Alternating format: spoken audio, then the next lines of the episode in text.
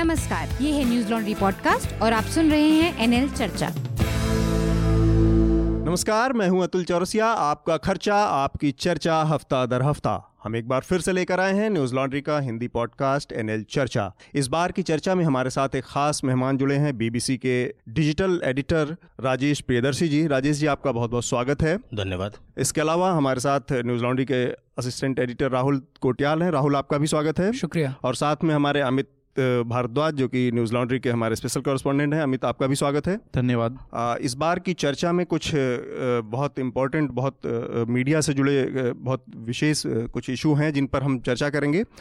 एक बार मैं सरसरी तौर पर इन विषयों की चर्चा कर देता हूँ और इसके बाद फिर हम अपनी चर्चा को आगे बढ़ाएँगे। एक पिछले हफ़्ते बड़ी बात हुई एएनआई की एडिटर स्मिता प्रकाश ने उन्होंने जो रफेल मामले में जो कथित तौर पर घूसखोरी की बात चल रही है उसके सीईओ जो हैं दसो कंपनी के उनका एक इंटरव्यू किया और उसमें कुछ बातें आई जिन पर कि कई सारे सवाल खड़े हुए हैं। तो हम इस विषय पर चर्चा करेंगे। इसके अलावा इंडिया टुडे एक टेलीविज़न चैनल है जो उसके पत्रकार हैं गौरव सावंत। उनके ऊपर सेक्सुअल असोल्ट के आरोप एक महिला ने लगाए हैं। जो कि करीब 2002-3 के आसपास का मामला है। इस विषय को देखने की कोशिश करेंगे हम। इसके अलावा सी एन न्यूज़ चैनल, जो कि अमेरिका का एक न्यूज़ चैनल है, पॉपुलर न्यूज़ चैनल है, उनके पत्रकार जिम अकोस्टा के साथ जो वहाँ के राष्ट्रपति डोनाल्ड ट्रंप के साथ जो बदकही हुई थी और जो झड़प हुई थी, उस मामले में अब सीएनएन ने उनको एक लीगल नोटिस भेजा है। तो इस विषय पर भी हम कोशिश करेंगे बातचीत करने की। इसके अलावा मध्य प्रदेश और राजस्थान और छत्तीसगढ़ के चुनाव चल रहे हैं। इसमें से मध्य प्रदेश में जो भारतीय जनता पार्टी ने अपनी लिस्ट जारी की है, उस लिस्ट में बहुत एक सनसनीखेज तो नहीं कहेंगे, लेकिन बहुत नया दिलचस्प ट्रेंड देखने के, में आया है कि भारतीय जनता पार्टी ने तैंतालीस ऐसे लोगों को टिकट दिया है, जो कि किसी न किसी तरह से किसी न किसी राजनीतिक परिवार से, उनके बेटे, उनकी बेटियाँ, उनके रिश्तेदार हैं तो इस चलन पर भी हम बातचीत करेंगे। इस बार की हमारी चर्चा का जो मुख्य विषय है, वो है बीबीसी द्वारा किया गया एक रिसर्च जो कि फेक न्यूज़ से संबंधित है और पूरे देश में बीबीसी ने इससे इसके संबंध में कुछ इवेंट्स भी किए और बहुत इंटरेस्टिंग कुछ फाइंडिंग्स इसमें आई हैं। और उसी पर बातचीत करने के लिए हमारे साथ राजेश जी भी इस हफ़्ते हैं। तो राजेश जी चर्चा की शुरुआत में सबसे पहले मैं आपसे जो बीबीसी की ये रिसर्च है, इसमें जो इसकी मेथडोलॉजी है जिस तरीके पर से काम इसमें निकाला गया और जो निष्कर्ष निकाले गए हैं और जो इसकी मुख्य फाइंडिंग है थोड़ा संक्षेप में आप अगर हमें बता सकें। असल में फेक न्यूज़ के बारे में बहुत बात होती रही और सब आ, हर तरफ़ से हर वर्ग के लोग एक दूसरे को ये कहते रहे कि तुम फेक न्यूज़ फैलाते हो तुम फेक न्यूज़ फैलाते हो ये फेक न्यूज़ फैक्ट्री है। और ये लगातार होता रहा लेकिन असल चीज़ ये है कि कोई भी खबर फैलती तब है जब आम लोग उसको फैलाते हैं जब पब्लिक उसको आगे बढ़ाती है यानी कि शेयर करती है चाहे वो क्लोज ग्रुप में व्हाट्सएप में हो या वो सोशल मैसेंजर्स के थ्रू हो या फिर फेसबुक पर हो या ट्विटर पर हो जब तक एक हद तक आम आदमी उसमें दिलचस्पी नहीं लेगा उसको आगे बढ़ाने में तब तक वो उस तरह से नहीं फैलेगा जैसे कि हम देख रहे हैं इन दिनों। तो हमने ये जानने की कोशिश की इस रिसर्च के ज़रिए हम्म। कि वो कौन लोग हैं? वो उनके दिमाग में क्या चलता है। वो किन वजहों से इन मैसेजेस पर विश्वास करते हैं? वो इन मैसेजेस को देखते कैसे हैं? और उनकी बुनियादी वजहें क्या हैं उनके मन में हम्म। कि वो इसको बिना चेक किए अपनी रेपुटेशन अपनी इज़्ज़त और कि आप सही बात आगे बढ़ा रहे हैं या गलत बढ़, आगे बढ़ा रहे हैं इसकी परवाह किए बगैर। वो फॉरवर्ड कर रहे हैं तो उसका मोटिवेशन क्या है। तो ये एक तरह का क्वालिटेटिव रिसर्च है जिसमें गहराई से जानने की कोशिश की गई है कि लोगों के मन में क्या चलता है न कि हमने Uh, कोई नेशनल लेवल पे कोई सर्वे किया कि फेक न्यूज़ के बारे में लोग क्या सोचते हैं तो इसका जो तरीका था करने का वो ये है कि 10 बड़े शहरों में या छोटे शहरों में बी और सी शहरों में अलग अलग आयु वर्ग आय वर्ग और जेंडर हर तरह के आ, लोगों को चुना गया। उनसे अनुमति ली गई उन्होंने कॉन्ट्रैक्ट साइन किया और उसके बाद उनसे इजाज़त मांगी गई कि हम उनके व्हाट्सएप मैसेजेस का जो पैटर्न है उसका एनालिसिस कर सकें उसको देख सकें। हम्म। और उसके बाद उसके बाद जो दूसरा हिस्सा था वो दूसरा हिस्सा ये था कि हम उनसे इन डेप्थ इंटरव्यू करें कि उनके दिमाग में क्या चल रहा है। लेकिन हमने एक बात की, पूरी कोशिश की कि हम उनके ओपिनियन को, उनके विचार को किसी तरह से कलर न करें बायस न करें। तो हमने फेक न्यूज़ शब्द का इस्तेमाल, झूठ का इस्तेमाल, किसी तरह के ओपिनियन या इमोशन का इस्तेमाल किए बगैर उनको चीज़ें दिखाई और उनसे कम से कम इनपुट के साथ उनसे जितना हम गैदर कर सकते थे, उसको गैदर किया है। और उसके बाद उसकी फाइंडिंग्स जो हैं, वो कोई सौ बीस घंटे की ऑडियो रिकॉर्डिंग है और उसका ट्रांसक्रिप्ट है हम्म। और उसके बाद हमने मोटे तौर पे कुछ थीम्स स्टैब्लिश किए हैं कि ये ये पैटर्न दिखाई देता है ज़्यादातर में या तो ये है या ये है या फिर ये है तो हम्म। वो वो उसको स्टैब्लिश किया लेकिन जो सबसे दिलचस्प बात है उसमें हम्म। वो ये निकल के आती है कि एक तो जो एनानोमिटी का फैक्टर है कि आदमी कोई नहीं जानता कि ये आगे की ओरिजिनेट किसने किया हम्म। तो उसमें कुछ लोग हैं जो एम्पलीफायर का काम करते हैं उसको आगे बढ़ाने में कुछ लोग जानबूझ के करते हैं हम्म। कुछ लोग गलती से करते हैं लेकिन जो सबसे बड़ी चीज़ निकल के आई है वो ये है कि चूँकि मोबाइल मीडिया का नेचर ऐसा है कि वो बहुत पर्सनल है और लोग अब खबरों की जो बाउंड्री थी ना कि ये समाचार है ये विचार है ये विश्लेषण है ये इंटरव्यू हम्म, है आ, हम्म। और अब उसमें आ गया कि ये मीम भी है उसमें अब ये कटा हुआ ऑडियो का क्लिप भी है तो सब कुछ जो गडमड हुआ है और सब कुछ जो पर्सनल है उसके बाद लोगों ने समाचार को हमने इसके पहले भी एक अपने इंटरनल कंजम्पशन के लिए एक सर्वे कराया था जिसमें हमने ये पाया था कि लोग समाचारों को खबर के हिसाब से और सूचना के हिसाब से न देख के इमोशनली रिएक्ट कर रहे हैं उन पर हम्म। और वो हमेशा हर खबर पर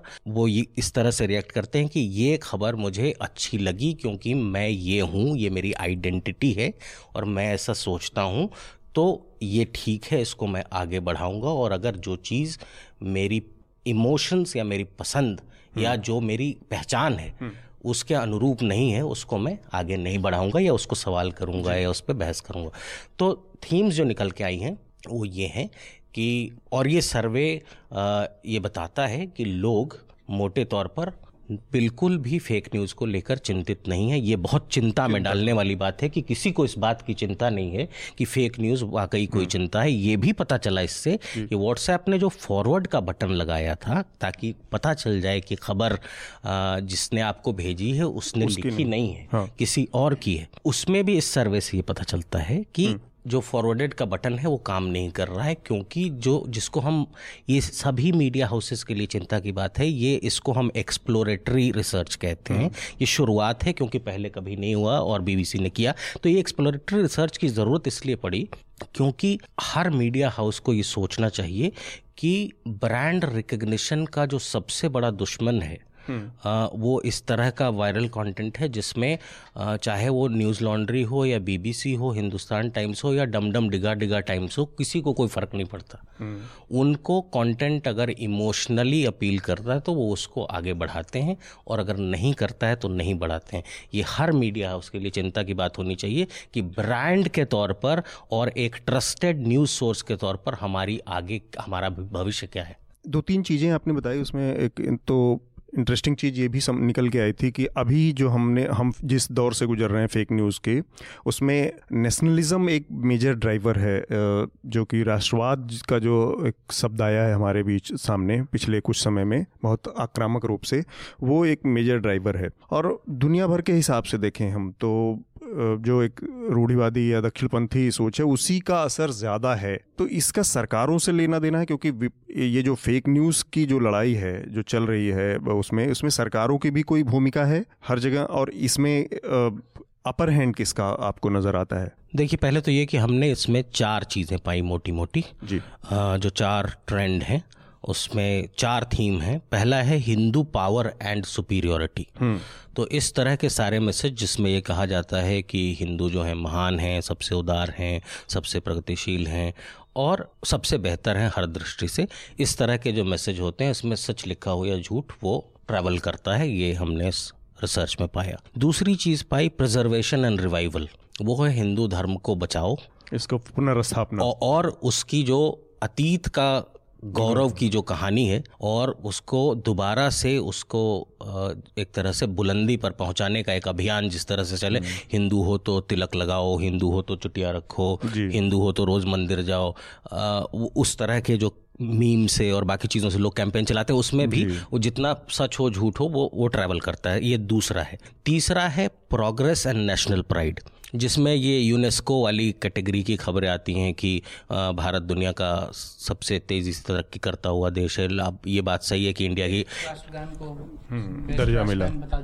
जी जी हम्म। कि वंदे मातरम दुनिया का सबसे अच्छा गाना है। तो इस तरह की चीज़ें इसको कहते हैं प्रोग्रेस एंड नेशनल प्राइड कि हम जो भी हैं जैसे भी हैं झूठा ही सही लेकिन हमको अभी फ़िलहाल हमारा गर्व करने का मन है तो हम्म। हम गर्व करेंगे। उसमें हम तथ्य नहीं देखेंगे। तो ये भावना है।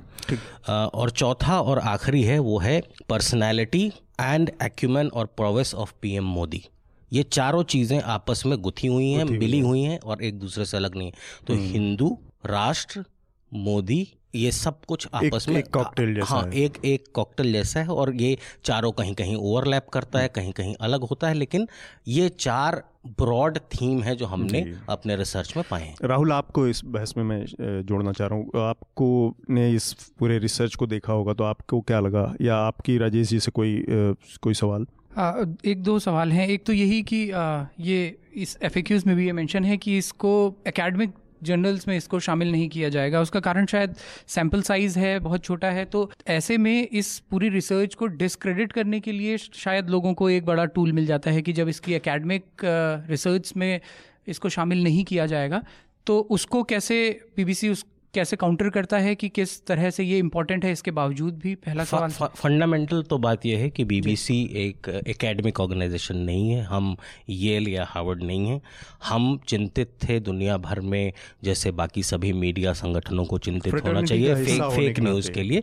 और और ये हमने रिसर्च इसीलिए हमने इसमें कोई ऐसा दावा नहीं किया है कि ये अंतिम सत्य है। हम्म। और हम उसमें न तो कुछ छिपा रहे हैं। हम सिर्फ़ ये कहने की कोशिश कर रहे हैं कि हमने जब 120 घंटे की रिकॉर्डिंग की 40 लोगों से इन डेप्थ हफ़्ते भर उनके साथ समय बिताया तो हमें ये पैटर्न समझ में आया। इसमें हम्म, हम्म। दुनिया भर की और चीज़ें हैं जैसे भारत जैसे जटिल देश में जैसे अब जाति का एलिमेंट है। हम्म। अलग अलग आ, इंडिया में जो नेशनलिज्म की हम बात कर रहे हैं उसके बियॉन्ड सब नेशनलिज्म के इतने बड़े इशू हैं। हाँ। तमिल तमिलनाडु बिल्कुल अलग तरीके से सोचता है कर्नाटक बिल्कुल अलग तरीके से सोचता है। तो बहुत सारी चीज़ें हैं एक लाख चीज़ें हैं जो एक्सप्लोर की जानी है। तो इसको बाइबल और कुरान की तरह हमारा पेश करने का कभी कोई इरादा नहीं था। ये एक्सप्लोरेटरी रिसर्च है। और इसको इसमें। जो कुछ भी है ये 105 पन्ने का है ऑनलाइन उपलब्ध है। मैं अभी लेके आया हूँ प्रिंट आउट भी ले सकते हैं। लेकिन ये कहना कि ये एकेडमिक उसमें शामिल नहीं किया जा रहा है। उसकी वजह यह है कि जो एकेडमिक कामों का जो फोकस होता है हम्म, हम्म। और जो एक मीडिया ऑर्गेनाइजेशन का फोकस है वो अलग अलग, अलग होता, होता, है और वो हमारी एक्सपर्टीज भी नहीं एक मेरा सवाल हाँ। ये भी था आपने चार ब्रॉड पॉइंट्स जो इसके गिनाए रिसर्च में जो सामने आए हैं जिनमें नेशनलिज्म एक फैक्टर है ब्रांड बिल्डिंग स्पेशली मोदी प्रधानमंत्री मोदी की जो ब्रांड बिल्डिंग है वो एक फैक्टर है और हिंदू धर्म पे गर्व करने वाला एक फैक्टर है क्या ऐसा भी है कि जितनी मजबूती से ये चौथा फैक्टर जो मोदी की ब्रांड को बहुत बढ़ा चढ़ाकर पेश करने वाला जो फैक्टर है, ठीक उसके काउंटर मोदी की ब्रांड को जो एक दूसरा वर्ग है, जो कि लगभग उतना ही फेक न्यूज़ फैलाता है तो क्या दूसरी दिशा में भी वो उतना ही लगभग काम करता है? इसका इसका एक दूसरा हिस्सा है, वो है सोलह हज़ार ट्विटर अकाउंट्स का वो भी इस रिसर्च का हिस्सा है सोलह हज़ार ट्विटर अकाउंट्स के आपस के इंटरेक्शन की एक मैपिंग की गई हम्म। हम्म। वो मैपिंग ये दिखाती है कि जो नरेंद्र मोदी हिंदुत्व राष्ट्रवाद इन सबसे जुड़े हुए जो ट्विटर अकाउंट हैं उन सब का आपस में जो नेटवर्क है वो कई गुना ज़्यादा मज़बूत है और मैप पे जो कि अवेलेबल है इस रिसर्च में आ, में मैप हाँ, पे बहुत डेंस है जैसे कि कहीं काले बादल छाए हम्म, होते हैं तो वो एक घना हाँ। नेटवर्क है जिसके बारे में हम ये नहीं कह रहे हैं कि ये ऑर्गेनाइज होकर काम कर रहे हैं। संभव है कि वो इमोशनली एक जैसा हम्म, सोचते हम्म। हैं इसलिए वो एक दूसरे के साथ मिल के काम करते हैं। लेकिन जो एंटी मोदी ग्रुप है उसमें तीन चार तरह की सब कैटेगरीज हैं जिसमें नोटबंदी और जीएसटी से परेशान लोग हैं जो कि हो सकता है कि हिंदुत्व के समर्थक हों। हम्म। इसमें बहुत सारी ग्रे एरिया बहुत लेयर्ड है बहुत नुआंस्ड है बहुत ग्रे एरियाज़ हैं। एक ऐसे लोग हैं जो कि मानवाधिकारवादी हैं लिबरल हैं अल्पसंख्यकों के हामी हैं या खुद अल्पसंख्यक हैं और वो मोदी की जो हिंदुत्व की पॉलिसी है उससे अग्री नहीं करते और इसलिए वो मोदी का विरोध करते हैं। लेकिन हो सकता है कि वो नेशनल प्राइड का जब मामला हो जो नेशनलिज्म जिसकी बात कर रहे हैं तो हो सकता है कि उसमें उसमें वो दूसरी स्पेक्ट्रम में दूसरी दूसरी लेकिन ये ज़रूर दिखता है कि जो प्रो मोदी ग्रुप है ट्विटर पे वो ज़्यादा डेंसली ऑर्गेनाइज्ड है और बाकी जो दूसरा ग्रुप है वो तीन चार पाँच टुकड़ों में बटा, बटा हुआ है। अमित आपको इस उसमें इस विषय पर आपके विचार जो हैं वो हम जानना चाहेंगे फिर। फैक्ट आपके राजेश जी से अगर कोई सवाल हो तो वो भी। जी सवाल से शुरुआत करूँगा। क्योंकि हिंदुत्व और नेशनलिज्म पे ही बात हो रही थी तो वही मैं रिसर्च भी पढ़ रहा था और जो रिपोर्टिंग हुई है उसके बाद उसमें ये कहा गया जो फेक न्यूज़ इंडस्ट्री है भारत में ये जो नेटवर्क है वो नेशनलिज्म की वजह से ड्राइव हो रहा है। नेशनलिज्म एक ड्राइविंग फैक्टर है। लेकिन अगर रिपोर्ट को पढ़ते हैं और जैसा आप बता भी रहे थे तो उसमें हिंदुत्व का जो फैक्टर है वो बड़ा स्ट्रॉन्ग दिखता है। तो नेशनलिज्म रिपोर्ट रिलीज़ करते वक्त नेशनलिज्म शब्द को क्यों चुना गया? हिंदुत्व नेशनलिज्म को क्यों नहीं चुना गया? क्योंकि ओवरलैपिंग कहीं ना कहीं उसी का है। आ, नहीं ये जो पूरी रिपोर्ट है वो मतलब आप ये भी पूछ सकते हैं कि नरेंद्र मोदी क्यों नहीं है हेडलाइन में।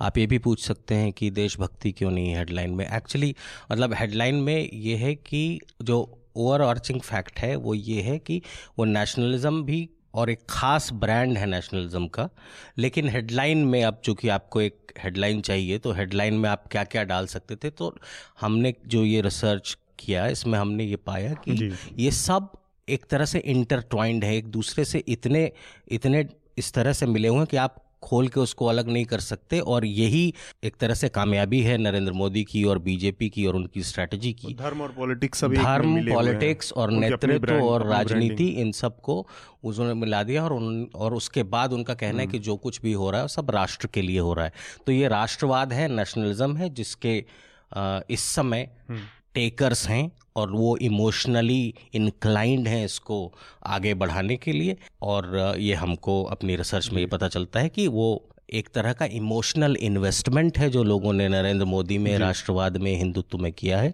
और उनको जो चीज़ सूट करती है दूसरी तरफ़ जो नरेंद्र मोदी का विरोध करने वाले लोग हैं वो भी फेक न्यूज़ फैलाते हैं जो उनको लगता है कि इससे उनका नैरेटिव बिल्ड होता है बिल्ड होता है। बेहतर होता है। एक ये चीज़ें जो आप बता रहे थे राजेश जी नॉर्मली ये एक मतलब अवधारणा के तौर पे एक भरोसे मतलब कही सुनी बातों के तौर पे समय, हर समय मौजूद थी कि जो फेक न्यूज़ है या जो ट्रोल्स हैं या जो इस तरह की फेक वेबसाइट्स हैं या जो इसको बढ़ाने का काम कर रही हैं, ऐसे लोगों के पीछे बहुत ऑर्गेनाइज तरीके से मतलब उसका कोई सांगठनिक या कोई रिसर्च पेपर हमारे सामने नहीं था।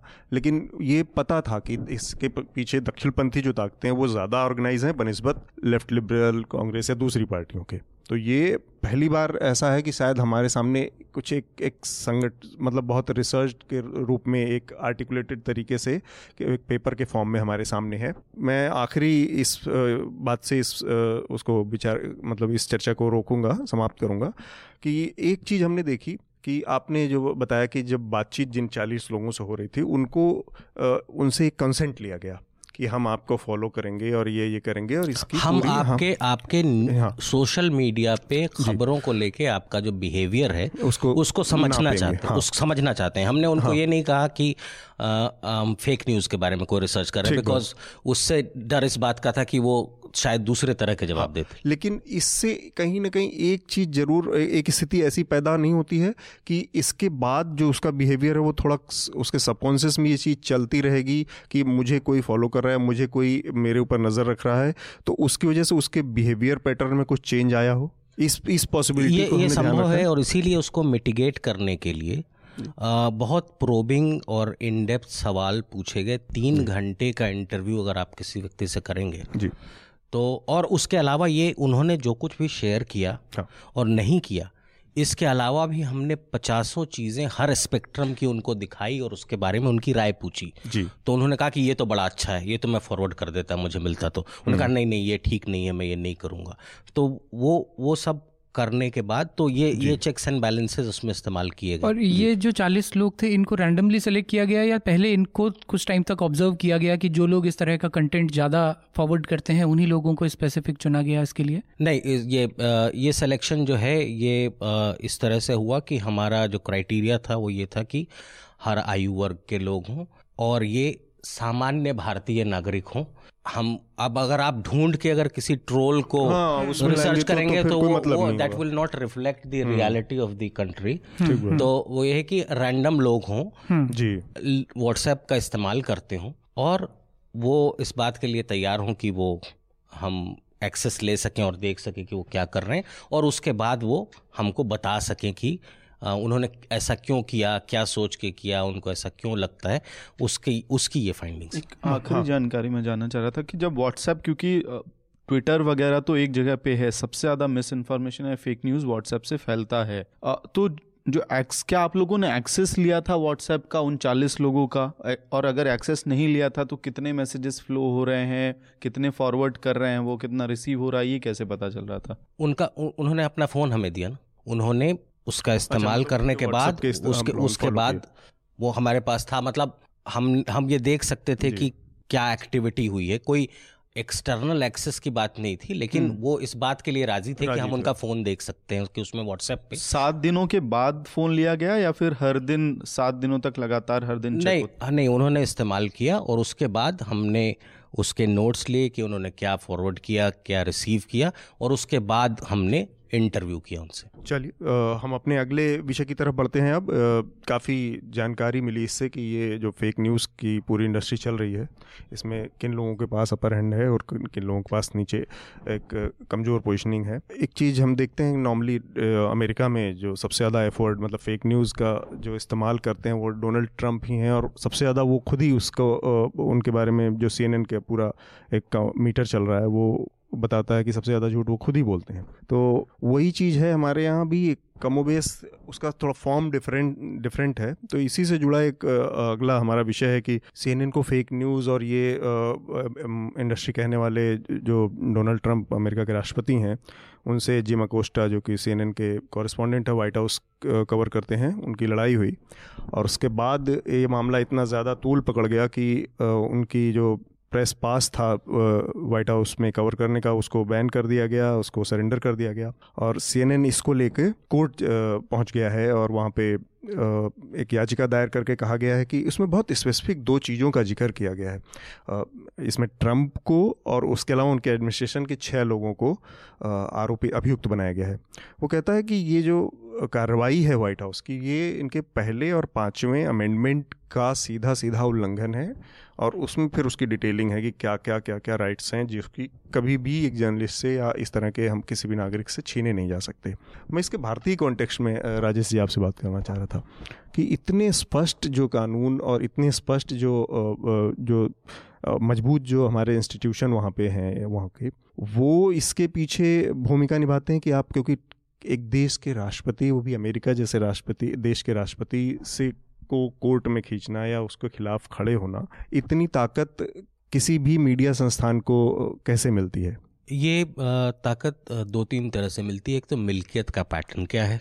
दूसरे ये है कि उस संस्थान की अपनी ट्रेडिशन और रेपुटेशन क्या है? तीसरा जो सबसे इम्पोर्टेंट चीज़ ये है कि उसके पास कॉन्स्टिट्यूशनल, लीगल और इंस्टीट्यूशनल फ्रेमवर्क क्या है, जिसमें वो काम कर रहा है। राष्ट्रपति अमेरिका का बहुत ही पावरफुल आदमी होता है ये सब लोग सब लोग जानते हैं लेकिन बावजूद इसके आपको अगर याद हो कि ट्रंप के शपथ ग्रहण के कुछ ही दिनों के भीतर जब उन्होंने मीडिया के बारे में बहुत सारी अपने जो उनका स्टाइल है उसमें बहुत सारी बातें कहीं। तो अमेरिकन प्रेस एसोसिएशन ने बाकायदा एक प्रेस रिलीज़ जारी करके कहा कि अगर अमेरिका के राष्ट्रपति हमें आ, हमारी न्यूज़ की एक्सेस रोकने की कोशिश करेंगे तो हमारी जर्नलिज्म और शार्प होगी हम और गहरा खोदेंगे हम चीज़ें निकालेंगे। वो एक तरह का संकेत था कि प्रेस के साथ डोनाल्ड ट्रंप का टकराव बढ़ेगा। ये बहुत शुरू में ही ये टोन सेट हो गया था। और आप बहुत साफ़ तौर पर देख सकते हैं कि जो सबसे क्रेडिबल माने जाने वाले और बड़े मीडिया हाउसेस हैं Washington Post New York Times CNN इन सब के बारे में डोनाल्ड ट्रंप लगातार खुद कहते रहे कि ये फेक न्यूज़ है। जी। एक प्रेस कॉन्फ्रेंस में बीबीसी के रिपोर्टर ने जब कहा कि मैं बीबीसी का नॉर्थ अमेरिका रिपोर्टर हूँ तो ट्रंप ने मज़ाक करते हुए कहा अनदर थिंग ऑफ़ ब्यूटी कि एक और आ गए ये लीजिए। तो ये एक पूरा कैंपेन है जो जो क्रेडिबल मीडिया है उसको डिस्क्रेडिट डिस्क्रेडिट करने का। जिसको ट्रंप खुद लीड कर रहे हैं। बड़ी इंटरेस्टिंग चीज़ है कि जैसे वो उन्होंने इस तरह के अनदर ब्यूटीफुल थिंग या हम्म। कहा हमारे यहाँ हमारे प्रधानमंत्री कहते हैं ये न्यूज़ ट्रेडर हैं। या उनके एक मंत्री ने कहा कि प्रस्टिट्यूट हैं। हम्म। मतलब अच्छे टर्म ईजाद करने की सबको बहुत अच्छी है। पर तीसरी दुनिया के देश जैसे हम हिंदुस्तान या इस तरह के देशों के लिहाज से देखें तो अमेरिका क्या हमारे लिए का मीडिया जिस तरह से खड़ा हुआ, वो हिंदुस्तान के लिए किसी तरह का मतलब आदर्श हो सकता है? राहुल और अमित से मैं बात करना चाहूँगा। क्योंकि इस तरह के कानून और इतने मज़बूत संस्थाओं की उम्मीद तो हम अगले दस बीस बजे, विशेषकर तब जबकि संस्थानों को लगातार कमज़ोर करने की इस समय कोशिश लगातार देखी जा रही है। मैं इसको ऐसे देखता हूँ कि अमेरिका में जो भी हुआ, ये जो इंसिडेंट हुआ, ये पहला इंसिडेंट नहीं था। वहाँ पे ये टकराव लगातार चल रहा है लेकिन उसकी सबसे अच्छी बात है कि वो टकराव खुल के है सामने है प्रेसिडेंट जो कुछ बोल रहे हैं वो सामने बोल रहे हैं उसका जवाब भी सामने से दिया जा रहा है इंडिया में चीज़ें बहुत दूसरी तरह से काम कर रही हैं हम्म। यहाँ तो प्राइम मिनिस्टर सामने आने को ही तैयार नहीं है और बंदिशें इतने लेयर्ड तरीके से लगाई जा रही हैं कि उसको चेक करना बहुत मुश्किल मतलब आप पुराने लोगों से बात कीजिए जो पुराने जर्नलिस्ट हैं जो न्यूज़ लॉन्ड्री का जो इवेंट कुछ टाइम पहले हुआ था उसमें काफ़ी सारे सीनियर जर्नलिस्ट आए थे हम लोगों ने उनसे बात की हम्म। तो आ, उन्होंने भी ये बताया कि एक्सेस कैसे बहुत मुश्किल कर दी गई है धीरे धीरे तमाम बड़ी मिनिस्ट्रीज़ में। और अगर एक्सेस है भी तो भी अब पहले के मुकाबले सोर्सेज के थ्रू खबरें निकलवाना कितना मुश्किल हो गया है। हम्म।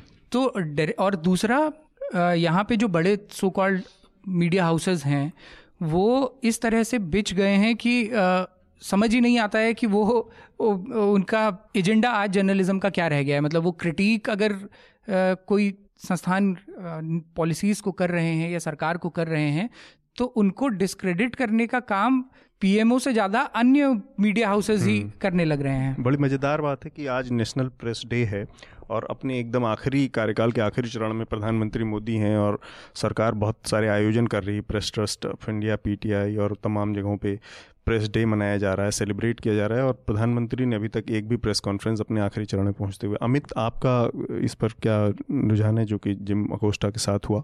या जिस तरह से सीएनएन ने एक स्टैंड लिया है? उसके पीछे अगर एक तो पुरानी हिस्ट्री भी रही है इस तरह की लड़ाई की वॉशिंगटन पोस्ट के रिपोर्टर्स के साथ जो वाटर गेट और निक्सन में जो हम्म। हुआ।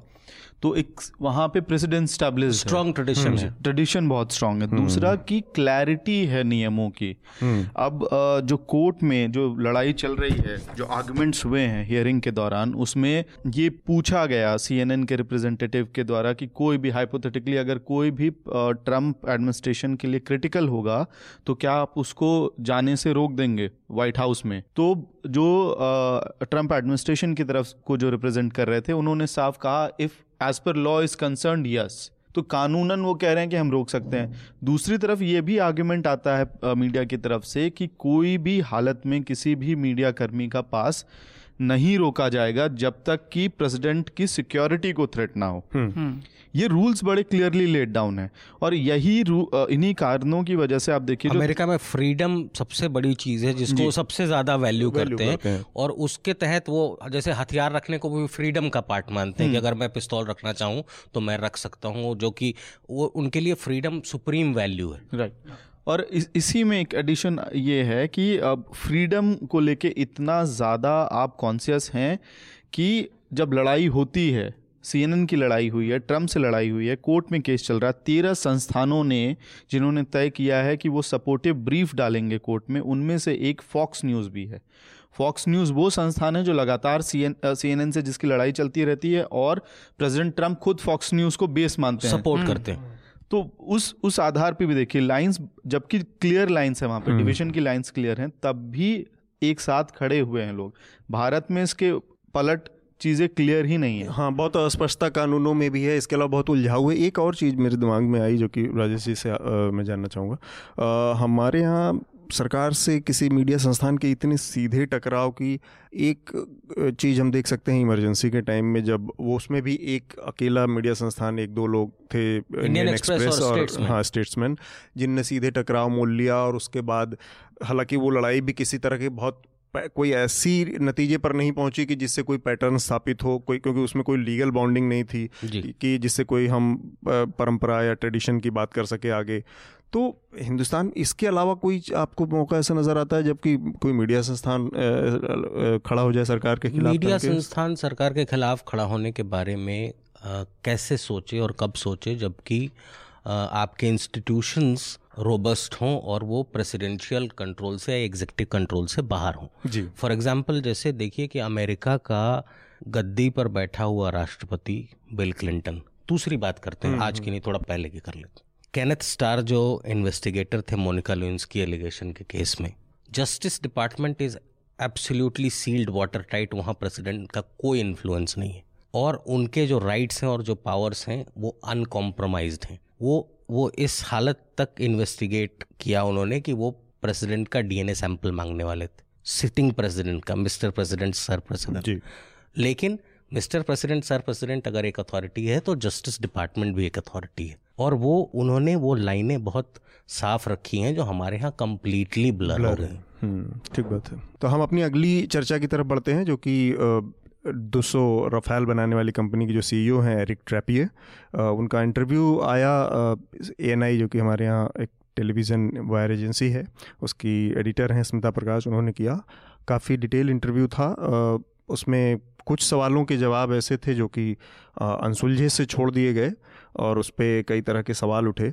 एक तो उसमें जब अनिल अंबानी को देने की बात आई कॉन्ट्रैक्ट ऑफसेट पार्टनर के तौर पर तो उनका ये कहना था कि मुकेश अंबानी और अनिल अंबानी अंबानी इसके बेटे थे और जो कि मार्केट के लीडर थे तो हम काफ़ी समय से उनको, और दूसरा एक उन्होंने चीज़ इसके साथ जोड़ी कि मैं झूठ नहीं बोलता। तो ये बहुत संभव है कि वो झूठ नहीं बोलते हों, लेकिन इसी के साथ हम ये भी नहीं मान सकते कि वहाँ के जो पूर्व राष्ट्रपति थे फ्रांसवा ओलांद फ्रांसवा ओलांद का नाम आते ही लगता है जैसे कोई भोजपुरी में बोल रहा है फ्रांसवा हम्म, हम्म। तो उनका जो कहना था कि ये हमारे पास ऑफसेट पार्टनर चुनने का कोई विकल्प सर भारत सरकार ने छोड़ा ही नहीं था तो हम उनको भी नहीं मान सकते कि वो झूठ बोलते होंगे। अब इस स्थिति में इनका एक तो ये बात गले से उतरती है क्या कि मुकेश अंबानी और अनिल अंबानी, एक तो ऐसा लगता है कि वो अंबानी बंधुओं के बीच में जो 2005 में बंटवारा हो चुका है और अनिल अंबानी जो कि आज बहुत गंभीर वित्तीय संकट में है, उनके लोन, डिफ़ॉल्ट, ये सब की खबरें आती रहती हैं। उनके बारे में उनकी उनकी जानकारी शायद थोड़ा वो कन्फ्यूज़ है। मुझे उससे ज़्यादा गंभीर बात ये लगी कि अगर आपको दसों के सीईओ का इंटरव्यू मिलता है जो कि किसी भी जर्नलिस्ट के लिए एक अपॉर्चुनिटी है हाँ। बहुत बड़ी अपॉर्चुनिटी है। ठीक तो क्या आप उससे नहीं पूछेंगे कि आपके डिप्टी ने जो मीटिंग के नोट्स दिए थे जो दस्तावेज़ हैं वो हमारे पास हैं? ट्रेपियर साहब ने खुद एच के दफ्तर में जो भाषण दिया था हाँ। उसका ऑडियो वीडियो है। जी जी। हम मेरे कहने का मतलब ये है कि बहुत सारी ऐसी चीज़ें जो हम सब के सामने पब्लिक डोमेन में है उनको क्रॉस चेक करने की कोशिश किसी भी जर्नलिस्ट को जिसको ये मौका मिला था करनी चाहिए थी। उस इंटरव्यू के बाद भी जो चीज़ें अनक्लियर थी वो अब भी अनक्लियर ही हैं। वो जैसे सर ने बोला कि उन जो क्रॉस क्वेश्चन उनसे किए जाने चाहिए थे वो नहीं हुए। उनमें से एक यही है जिसका ज़िक्र आपने किया कि वो जब उनसे सवाल किया गया अंबानी के बारे में तो उन्होंने कहा कि उनसे अंबानियों से हमारी कई साल पहले से बातचीत चल रही थी। वो बातचीत मुकेश अंबानी से चल रही थी जो कि आगे जाके पूरी तरह से वो डील कैंसिल हो गई। हाँ, दो हज़ार में मुकेश अंबानी दो हज़ार ग्यारह में उन्होंने इंटरेस्ट दिखाया था दो हज़ार चौदह में वो इस पूरे बिज़नेस से बाहर हो गए। उसके बाद जो दूसरा राउंड शुरू हुआ, दूसरे राउंड में भी अनिल अंबानी पिक्चर में कहीं नहीं थे, जैसा सर ने ज़िक्र किया, वो जो ऑडियो वीडियो है, उसमें एच के जो चेयरमैन हैं, वो बैठे हैं और वो बाकायदा ये बात बोलते भी हैं उस वीडियो में कि हम ये ज़िम्मेदारी संभालने के लिए पूरी तरह से तैयार हैं। उसके बीस दिन बाद अचानक जब डील फाइनलाइज स्टेज पर पहुँचती है तो एक नई कंपनी अनिल अंबानी की जो कि दस बारह पंद्रह दिन पहले बना, बनाई कुछ दिन पहले ही बनाई ट्रेपियर का जो बात कह रहे हैं उसमें वो ट्रेपियर का जो बीस दिन पहले का बयान है जो उनका बयान एक है पच्चीस मार्च का। हाँ। पच्चीस मार्च 2015 का। उसमें हाँ। उनका वो साफ़ साफ़ कहते हैं कि हमारे इंडियन एयरफोर्स के चीफ हम्म, हम्म। बैठे हैं इनसे बहुत खुशी है हमें मिलकर मुझे गर्व है कि हम इनके साथ काम कर रहे हैं का भी ज़िक्र एच एल हाँ। एच के चीफ यहाँ बैठे हैं और हम ये पूरी तरह से हम लोग तैयार हैं एक साथ काम करने के लिए उसमें जल्दी ही दस्तखत हो जाएँगे। तो मुझे ऐसा लगता है कि इनको मतलब पंद्रह बीस दिन के बाद जब प्रधानमंत्री पहुँचते हैं पंद्रह मार्च पंद्रह अप्रैल को वहाँ पे साइन होता है दस्तखत होते हैं तो उसमें अनिल अंबानी थे एच एल गायब था। मुझे लगता है कि ट्रेपर साहब को खुद भी इस बीस दिनों के अंदर कुछ भी नहीं पता है चीज़ें कि किस तरह से बदल रही हैं और कौन ऑफसेट पेंटर आ रहा ऑफसेट पार्टनर आ रहा है कौन हट रहा है। और मीडिया को आप देखिए जिस तरह से इस इंटरव्यू के बाद कवर किया गया तो ऐसा उनके बयान को कि हम झूठ नहीं बोलते एक सर्टिफिकेट की तरह से बहुत सारे मीडिया हाउसेज ने इस्तेमाल किया प्रधानमंत्री को या मौजूदा सरकार को बचाने के लिए। जबकि एक लेख में कहीं पढ़ रहा था रवीश ने शायद वो लिखा है कि जो जिस सीईओ e की पोजीशन पे बैठ के वो ये बात बोल रहे हैं उसी कंपनी के जो पूर्व निदेशक हैं 1998 में उनको 18 महीने की जेल हुई है बेल्जियम से घुस खाने के लिए। और वो उसी पोजीशन में मतलब मैं ये नहीं कह रहा कि पिछले निदेशक झूठ बोलते थे तो ये भी झूठ बोलते होंगे लेकिन अब जिस तरह की बातें सामने आई हैं उन दोनों से ये तो क्लियर है कि या तो पूर्व राष्ट्रपति झूठ बोल रहे हैं या मौजूदा निदेशक झूठ बोल रहे हैं। दूसरा इस बात को लेकर भी बहुत भ्रम है कि ये गवर्नमेंट टू गवर्नमेंट डील है हाँ। और अब ये बात सामने आ गई है कि गवर्नमेंट टू गवर्नमेंट डील में भारत सरकार की जो शर्तें थी वो फ्रांस की सरकार मानने को तैयार नहीं थी जिसको सॉवरन गारंटी कहते हैं हम्म। तो सॉवरन गारंटी के मामले में भी स्थिति बहुत स्पष्ट है कि अगर गवर्नमेंट टू गवर्नमेंट डील थी तो भारत सरकार की सभी शर्तों को मानना चाहिए था फ्रांस को जो कि कॉन्ट्रैक्ट पे कागज़ पे हुआ नहीं दिखता है इसके अलावा सरकार की तरफ़ से इस मामले में शुरू से जो लीपा पोती की गई, उसमें भी बहुत सारे संदेह उठते हैं कि किसी भी तरह की, इस तरह की जो गारंटी है, उसमें अल्टीमेटली पार्लियामेंट तो सॉवरिन है आपके यहाँ। पार्लियामेंट को तो आप ये इन्फॉर्मेशन दे ही सकते हैं। वहाँ डिफेंस कमेटी है, समितियाँ हैं, इंटरनल उनको दे सकते हैं। एटलीस्ट ये जो संदेह सारे थे, इसको पहले ही कदम पे दूर किया जाना किया जा सकता था। उसकी बजाय रक्षा मंत्री के जो समय समय पर बयान है, उसमें बहुत सारे उलझने थी। एक चीज़ और जो हाँ, मतलब जो मौजूदा सरकार को कटघरे में खड़ा करती है वो 2016 हम्म। में जो डिफेंस प्रोक्योरमेंट पॉलिसी इन्होंने बनाई है वो भी करती है कि आ, उस पॉलिसी के तहत जो ऑफसेट पार्टनर होगा उसको सरकार भले ही तय नहीं करेगी कि ऑफसेट पार्टनर कौन होगा हम्म। ये सेलर तय करेगा लेकिन सर रिमोट एक तरह से सरकार के पास ही है क्योंकि सरकार को कई तरह की क्लियरेंसेज उस कंपनी को देनी, देनी होंगी और फाइनलाइजेशन भी सरकार ही करेगी हम्म। तो जो कंपनी 20 दिन पहले तक अस्तित्व में नहीं थी जिसका डिफेंस को लेकर के कोई बैकग्राउंड नहीं कोई इतिहास नहीं था उसे वो लाइसेंसेस 20 दिन के अंदर कैसे दे दिए गए कि दसौल ने अगर अपने आप भी उसे चुना तो कैसे एक 20 दिन पहले वाली कंपनी को चुन लिया गया हम्म, अमित Uh, कुछ भी बात करने से पहले मैं बस डेट्स हैं कुछ मैंने हम्म। डाला भी था उसी को शेयर करूँगा दोबारा हाँ।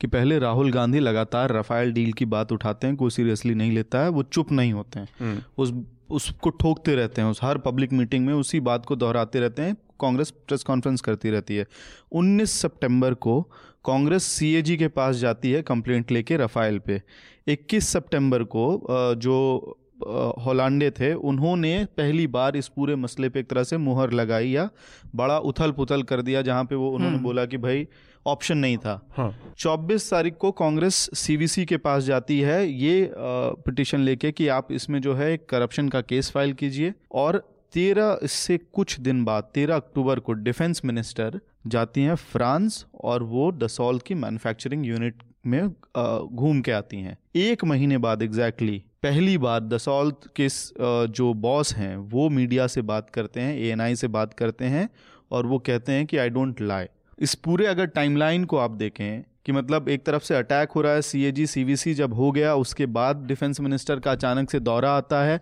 और इस पूरे दौरान कहीं भी सरकार डिफेंस मिनिस्टर तो प्रेस कॉन्फ्रेंस नहीं लेती है इन मसलों पे जनरली। हम्म। वो वित्त मंत्री लेते हैं या बाकी पहला मौका था जब जिस मंत्री का जो विभाग है उस विभाग का मंत्री किसी सवाल का जवाब दे रहा था। आ, पहला मौका था पिछले चार सालों में नहीं तो हमेशा नोटबंदी के मौके से लेके और तमाम मसलों पर जिसका मंत्रालय उसको पता भी नहीं होता है कई बार। ये ये सरकार का नया एक खोजा गया फार्मूला है। तो ये एक पैटर्न ही अपने आप में बड़ा अजीब सा मतलब कुछ खटकता है कि क्या हुआ कि भाई सी बी सी सी सी ए जी हुआ, उसके बाद डिफेंस मिनिस्टर का दौरा और उसके बाद ये इंटरव्यू। इंटरव्यू में दो बातें और बड़ी इंटरेस्टिंग निकल के आती हैं। एक में वो कहते हैं कि भाई जब ये सवाल सबके मन में था कि अनिल अंबानी की कंपनी को क्यों दिया गया? ये सवाल तो था ही कि भाई एक्सपर्टीज़ नहीं है जैसे हम्म। हम भी बात कर रहे थे तो उसी इंटरव्यू में वो जवाब देते हैं कि एक्सपर्टीज़ का मसला ही कहाँ होता है जब हमने इन्वेस्टमेंट किया है तो हमारा एक्सपर्टीज़ और उनका इन्वेस्टमेंट एक साथ मिलके हम इस कंपनी को एक नई कंपनी बनेगी दसो और अनिल हाँ। अंबानी की कंपनी मिलके हाँ, एक हम्म। नई कंपनी बनाएँगे जो इस ऑफसेट को हैंडल करेगी ये कहना था तो उसमें जवाब इस हिसाब से था कि भाई एक्सपर्टीज तो है ही हमारे पास दसौल हम्म। के पास और इन्वेस्टमेंट। दोनों का है मिला जुला तो फिर मसला तो ये मेक इन इंडिया का था ना।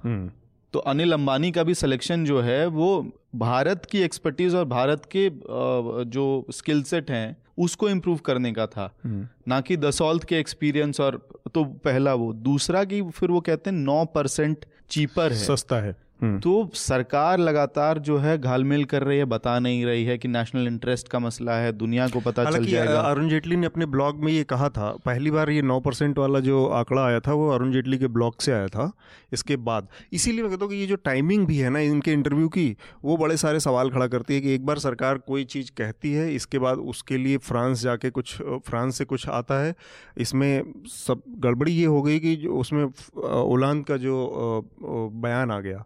हालाँकि बाद में उसमें भी लीपापोती और इसमें सीबीआई का भी एंगल है हाँ। और सुप्रीम कोर्ट का भी एंगल हाँ। है सीबीआई के पास अरुण शौरी प्रशांत भूषण हाँ ये सब लोग भी लगे और, और जो तीसरे यशवंत सिन्हा हैं इन लोगों ने एक एक पिटिशन एक पिटिशन दी थी और उन्होंने कहा था कि कम से कम इसकी प्रिलिमिनरी इंक्वायरी होनी चाहिए जो कि पेंडिंग थी तभी सीबीआई में उथल पुथल हुई उसी दौरान। हम्म। उसके उसके अलावा हम्म। सुप्रीम कोर्ट ने बाकायदा मांगा ही है सरकार से जवाब कि आपने किन प्रक्रियाओं का पालन किया उसका जवाब दीजिए। तो अब कुल मिला जुला के ये मामला इतना पेचीदा हो गया है कि आम आदमी की समझ से बाहर, होता जा रहा है।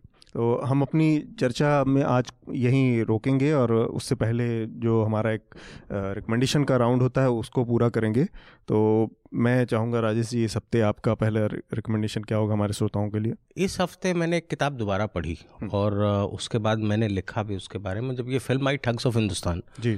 तो कोई आठ नौ साल पहले तो दो किताबें हैं जिनसे ये शुरू हुआ और उसके बाद मैं उनको भूल नहीं पाया। आठ साल पहले मैंने अपने एक दोस्त को कहा वो पुस्तक मेला से बहुत हाँफते हुए झोला उठा के आ रहे थे। मैंने उनसे पूछा कि हिंदी में कौन सी ऐसी किताब लिखी जा रही है हम्म। जिसको पैसा दे के पढ़ा जाए? तो उसके जवाब में उन्होंने मुझे एक किताब गिफ्ट की। वो हिंदी की तो नहीं थी उर्दू की थी लेकिन बाद में उसका लिप्यांतर हुआ। वो किताब थी कई चाँद थे सरे आसमां। उस उस उपन्यास में वो अद्भुत उपन्यास है अपने आप में उस उपन्यास में उसको जब मैं पढ़ने लगा तो उसको पढ़ने के क्रम में मुझे ऐसा महसूस हुआ कि तीन चार ऐसी चीज़ें हैं जिनको मुझे और ठीक से पढ़ना चाहिए। तो उस किताब की बिब्लियोग्राफी में जाके मैंने अमेजन से चार पाँच किताबें ऑर्डर की। उसमें से एक किताब थी कन्फेशन ऑफ़ ए ठग वो फिलिप मीडो टेलर की लिखी हुई किताब है जिसमें उसने एक ठग को पकड़ा। और उसका जब उस इंटरोगेशन शुरू किया तो उसने जो किस्से बताने शुरू किए वो उसको लिखता चला गया बाद में वो उपन्यास हो गया जो ऑक्सफर्ड यूनिवर्सिटी प्रेस से छपा हम्म। और उसके बाद से वो आज तक बेस्ट सेलर है अठारह में वो किताब छपी थी और आज भी वो अमेजन पे उपलब्ध है आप उसको पढ़ सकते हैं हम्म। उसमें सबसे समझने की और सबसे दिलचस्प बात यह है कि वो एक भारतीय का फ़र्स्ट पर्सन अकाउंट है हम्म। 1820 से लेके 1840 के बीच के भारत का हम्म। जिसमें आपको सिंक्रेटिक कल्चर लोगों का खान पान लोगों के तौर तरीके तो पता चलते हैं और साथ में जो ये पूरा जो ठगों के काम करने का तरीका था और कितने हिंसक थे और कितन किस तरह से वो तो एक एक ज़बरदस्त क्राइम थ्रिलर है हम्म। जिसमें जिसको देख के आप एक 1820 से 1840 के बीच का जो भारत है उसकी गज़ब की तस्वीर बनती है और वो सबसे बड़ी बात ये है कि वो फ़र्स्ट पर्सन अकाउंट में लिखा हुआ है तो आप उसको जब पढ़ना शुरू करते हैं तो वो ऐसे फ्लो करता है जैसे कोई सामने बैठ के आपको किस्सा सुना रहा हो। ठीक है। तो वो एफर्टलेस रीडिंग है तो मैं सबसे कहूँगा कि उस किताब को पढ़ें कन्फेशन ऑफ़ ए ठग बहुत मज़ा आएगा। राहुल आपका रिकमेंडेशन अमेरिका की और वहाँ जो टकराव हम्म। वहाँ के जर्नलिस्ट के साथ में चल रहा है उसी के संदर्भ में एक फ़िल्म बहुत बेहतरीन फ़िल्म जिसको कहा जाता है कि जर्नलिज्म के स्टूडेंट्स को तो खास करके देखनी चाहिए और जिसके बाद वहाँ के राष्ट्रपति को अपनी इस्तीफा तक देना पड़ा था। ऑल द प्रेजिडेंट्स मैन मैं जिन श्रोताओं ने नहीं देखी हो ज़रूर देखें। हम्म। अमित आपका रिकमेंडेशन दो रिकमेंडेशन है। एक वॉशिंगटन पोस्ट का पुराना एनालिसिस पीस है। When it comes to harassing the media Trump is no Nixon ये और दूसरा एक फ़िल्म है पुरा दो साल पुरानी फ़िल्म है लेकिन काफ़ी मूविंग लगी मुझे लायन गार्ड डेविस की बहुत मैंने हम्म। देखी है। बहुत बहुत ही बेहतरीन फ़िल्म हम्म, तो देव पटेल हैं जी जी। तो मेरा इस हफ़्ते चूँकि राजेश जी हैं लेकिन इसको किसी भी तरह से आ, किसी और नज़रिए से ना देखा जाए आ, एक राजेश जी का ब्लॉग चलता था जिसको हम लोग मतलब किसी समय में बहुत भक्ति के साथ फॉलो करते थे जब ब्लॉग जब ब्लॉग के दौर हुआ करते थे और सब लोग ब्लॉग में हाथ आजमाते थे ये सोशल मीडिया से थोड़ा सा आने से थोड़ा सा पहले की बात है उस समय फेसबुक नहीं हुआ करता था फेसबुक से पहले का दौर। ख्याल से 2003 2004 चार। पाँच छः सात और आठ नौ तक तो वो उस ब्लॉग का नाम है अनाम दास का चिट्ठा क्योंकि शायद मेरे समझ से उस समय कुछ कंडीशन रही होंगी कि आप नाम अपना सार्वजनिक नहीं कर सकते उस समय मैं वैसे भी नहीं करना चाहता था हम्म। मैं वो एनोनिमिटी इंजॉय कर रहा था मुझे मज़ा आ रहा हाँ। था। तो वो अनामदास मुझे भी बहुत बाद में जाके पता चला था कि आप आपका तो अनामदास का जो चिट्ठा वो पूरा ब्लॉग है उसके बहुत सारे आर्टिकल जो हैं उसको इस लिहाज से भी पढ़ना चाहिए जो हिंदी भाषा की जो एक बेसिक जो समझ जो सेंटेक्स है जो वाक्यों का विन्यास और उसमें कई जगह पे विट विटीनेस ह्यूमर गंभीरता वो सारी चीज़ों का जो उसमें पुट है वो उसके लिहाज से मुझे लगता है कि बहुत सारी चीज़ें शुरुआत में हम लोगों ने वहाँ शुरू करके और उससे सीखी है कुछ चीज़ें उसमें। तो वो पूरा अनामदास के चिट्ठा पे जो आर्टिकल हैं लिखे हुए उनको ज़रूर हमारे श्रोता एक बार पढ़ें देखें। और इसके साथ ही हम ये ब्लॉग पोस्ट पे है तो जी। Anamdas blog post blog post dot com पे। जी। जी। इसके साथ ही हम अपनी आज की चर्चा को रोकेंगे लेकिन उससे पहले हम आपसे एक अपील जो हमेशा करते हैं वो फिर से करेंगे कि न्यूज़ लॉन्ड्री को सब्सक्राइब करें या फिर किसी भी ऐसे मीडिया संस्थान को सब्सक्राइब करें जिसे आप पसंद करते हैं क्योंकि आपके समर्थन आपके सहयोग से जो मीडिया खड़ा होगा वो आपकी बात ज़्यादा करेगा और किसी भी तरह के पॉलिटिक्स कॉरपोरेशन के दबाव से भी मुक्त रहेगा। आप सभी लोगों का बहुत बहुत शुक्रिया। धन्यवाद। नमस्कार। धन्यवाद। न्यूज़ लॉन्ड्री के सभी पॉडकास्ट ट्विटर आईटीज और दूसरे पॉडकास्ट प्लेटफॉर्म पे उपलब्ध हैं। खबरों को विज्ञापन के दबाव से आज़ाद रखें। न्यूज़ लॉन्ड्री को सब्सक्राइब करें।